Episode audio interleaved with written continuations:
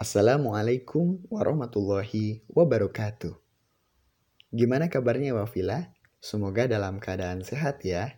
Amin. Di podcast kali ini, kita akan membahas mengenai keutamaan sholat duha. Nah, apa aja sih keutamaannya? Simak baik-baik ya. Sholat duha bisa senilai dengan sedekah dengan seluruh persendian. Selain itu, Sholat duha termasuk sholat orang-orang yang kembali taat. Berikut keutamaan sholat duha. Pertama, mengganti sedekah dengan seluruh persendian. Dari Abu Zar, Nabi Shallallahu Alaihi Wasallam bersabda, pada pagi hari diharuskan bagi seluruh persendian di antara kalian untuk bersedekah.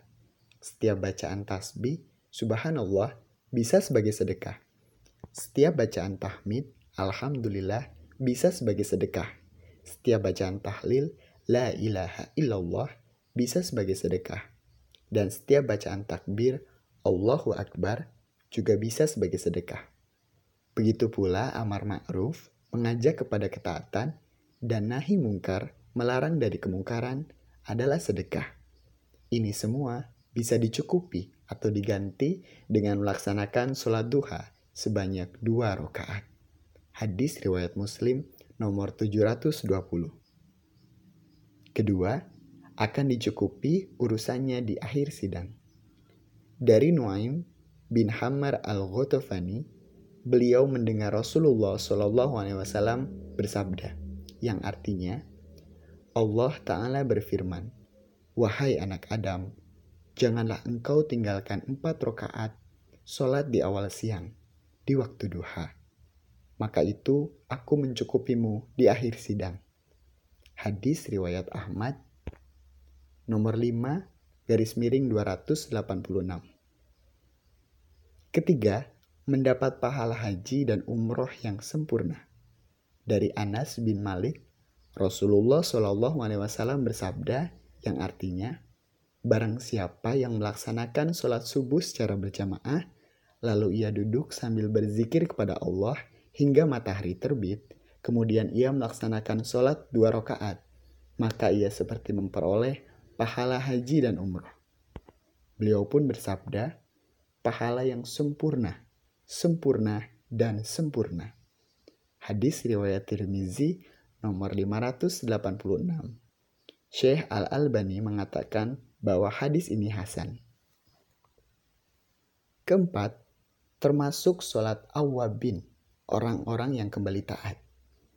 Dari Abu Hurairah radhiyallahu anhu, ia berkata bahwa Rasulullah shallallahu alaihi wasallam bersabda, yang artinya tidaklah menjaga sholat sunnah duha melainkan awab, orang yang kembali taat. Inilah sholat awabin. Hadis riwayat Huzaimah dihasankan oleh Syekh Al-Albani dalam Sahih At-Tahrib wal At-Tahrib 1 titik 2 164. Imam Nawawi rahimahullah berkata, Awab adalah muti, orang yang taat. Lalu, kapan waktu pelaksanaan sholat duha? Sholat duha dimulai dari waktu matahari meninggi hingga mendekati waktu zawal. Matahari bergeser ke barat.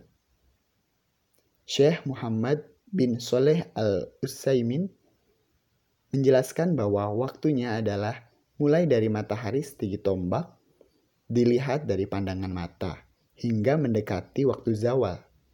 Lalu beliau jelaskan bahwa waktunya dimulai kira-kira 20 menit setelah matahari terbit hingga 10 atau 5 menit sebelum matahari bergeser ke barat.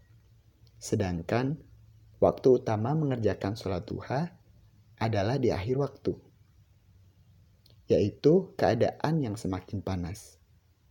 Berapa jumlah rokaat sholat duha?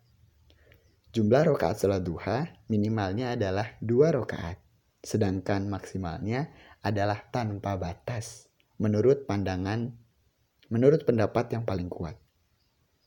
Semoga Allah memberikan kita hidayah dan taufik untuk merutinkan sholat yang mulia ini. Wallahu waliyut taufik. Sekian podcast kali ini. Semoga bermanfaat. Sampai jumpa di podcast selanjutnya. Wassalamualaikum warahmatullahi wabarakatuh.